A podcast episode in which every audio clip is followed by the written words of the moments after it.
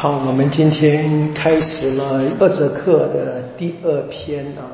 那第一篇我们从第四章到二十四章就预言这个犹大国啊耶路撒冷的灭亡。那现在二十五章到三十二章是呃围绕着就是围绕着犹大国以色列旁边的各国的毁灭，也是一个预言。我们可以看看那个，如果你是纸本圣经的话。更大的标题，第二十五章首先是预告阿梦，然后呢是摩阿布，啊，这是鄂东，啊，有培勒瑟特，啊，那么二十六章呢，二十七章到二十八章都谈的是提诺。我们看读到，特别是读第二十七章，看见提诺是一个伟大的国家，在当时的眼光看来。然后呢，从二十九章和最后的呃几章里面，全是论到埃及，当当时最大的国。啊但这些国呢都被巴比伦灭了，或者是至少打败。像埃及大概谈不上灭亡，那是被他打败。那我们看见这个有趣的事，其实我们读了二泽克，读了耶勒米亚，也看见，包含伊莎伊亚也都预言过哈，在以色列旁边的国家也会被巴比伦王灭掉。我们原因呢各有各的讲法。我们这边特别看见在第二十五章谈到阿梦，谈到摩阿布跟厄东。不是说他们笑话啊，他们嘲笑以色列人的灭了。那当然是说，因为以色列人常常自诩他们有天主嘛，他们天主是最厉害的，或是万能的等等。他说：“你看怎么样啊？你们怎么样啊？你看在这个写法很有趣啊，啊，有趣不知道是不是太太太太太冷冷酷的讲法啊？你看第二十五章第三节啊，他说啊，他们讥笑是哈哈，圣殿可受了亵渎。”他就哈哈这个字有趣啊！你看这个二十六章里面谈到提洛也是哈哈，众民的门户已经破坏啊，都是呃嘲讽的意思。你们因为那个年代每一个人民都有神，都相信神的啊。那以色列他们更是特别的，强调他们的神是唯一的，常常以这个方式去去轻视别的民族所崇拜的神明嘛。那我们看见这边这边我们看见第二十五章所谈这些国家的。小或者小的这个呃种族的灭亡都是因为什么？因为轻视天主被惩罚。那么以色列民呢？他们轻视天主，因为他们呢不忠于天主，去跟外邦的神明啊，用这个犹太的话通奸啊，就是去崇拜外邦神明。现在呢，面对别的外邦的人呢，还说那你们嘲笑这个天主，那么天主要惩罚你们。这是一个有趣的描写的方式，当然是一个非常。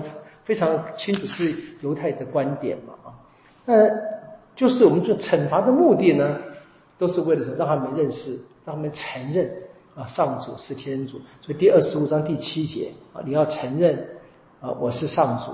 然后呢，谈到摩阿布第十一节，他们必会承认我是上主。谈到培勒瑟特也是一样，十七节他们便要承认我是上主。所以天主要惩罚他们，让他们知道到底谁才是真正的天主。好，那么二十六章、二十七章、二十八章谈的是提洛，看到描写的非常多嘛。你在一开始读到第二十六章第四节的时候，你看天主要怎么惩罚他们呢？说我要攻击你，引领众民像滚来的海潮来攻击你。你用用那个比喻是非常生活，因为他们这个我们会读到对不对？说提洛是一个海港城市。我们知道后面后面写的很清楚嘛，对不对？它是一个海港城市，所以在第二十七章里面，它对它是各国的海员都来。第十节哈，一切航海的船只跟海员都到你这交易货物。你可以讲它当然是今天就是新加坡或者是香港。啊，这类的地方就是各地的人在那边做这各种的经济或者是货物的集散的交，所以这边是极度繁华的。因为谈的这边在二十七章第十到二十五节描写各个国家来这边把他们的财物都来这边交换，所以你可以想象，当然是一个非常强大的生意，做生意嘛，所以赚钱，光是抽税抽不完，所以是一个非常强大的国国家，他们因此而骄傲。但是呢，天主却说啊，他要用。拿布高来毁灭啊，这也很有趣。第七节哈，五主上主这样说，二十六章第七节哈，五主上主这样说：看，我要使王中之王巴比伦王拿布高从北方率领战马、战车、骑兵联军来攻打提罗。好，他们要打。本来你从历史里面来看，其实只是拿布高王，他想着自己做世界的霸主而已。但是在犹太的反省里面呢，他不过是天主的工具。啊，就是当然这是在信仰里面讲话，我们可以看见犹太人在那个情境里面，那么透过这一个代表厄泽克尔先知，他是代天主说话的，不要怕啊，他们这么的狂妄呢，呃，现在是要受这一个巴比伦王的惩罚。那巴比伦呢，其实是天主手中的工具，将来呢，巴比伦而不能够呃听从天主的话，他们也会被灭亡。我们知道，的确后来被波斯灭亡嘛。那还是说，这波斯王居鲁士是天主手中的工具，大锤，这是这是天主掌握一切的意思。这是简单的，我们可以看一看就知道就好了。那这边就是呃，在第二十六章也说嘛，哈，这是个呃第十六节说，所有海上的王子由宝座上跌下来。然后呢，第十七节说，你这个居于水上、海上称霸的名臣。好，我们知道提洛在旧约里面常常新约也提到，记得吗？这个呃，提洛跟七东那个扎法特的寡妇 啊，厄利亚去那边呃生活的嘛，耶稣到那边去过，还有那个在那边治好什么腓力那个腓力居女人的这一个女儿嘛，对不对？好，这个是今天就是在黎巴嫩境内了，黎巴嫩境内给给他，说不定就是那个黎巴嫩我们今天那个这个大的它的那个首都在那个地方啊，不知道是不是？但提洛就是非常接近啊，整个的。啊，呃当年的国家里面是在地中海海边，这个它向西就是可以往地中海航行，那么向东你可以看啊，如果在这个城市的，你讲讲因为黎巴嫩当容容易了解啊，在以色列北边嘛哈，它的东北边就是今天的伊拉克、伊朗啊这些国家，那它的东南边就是阿拉伯约旦啊阿拉伯半岛嘛，那它的西北边就土耳其到欧洲啊，西南边是埃及嘛，所以这个十字路口。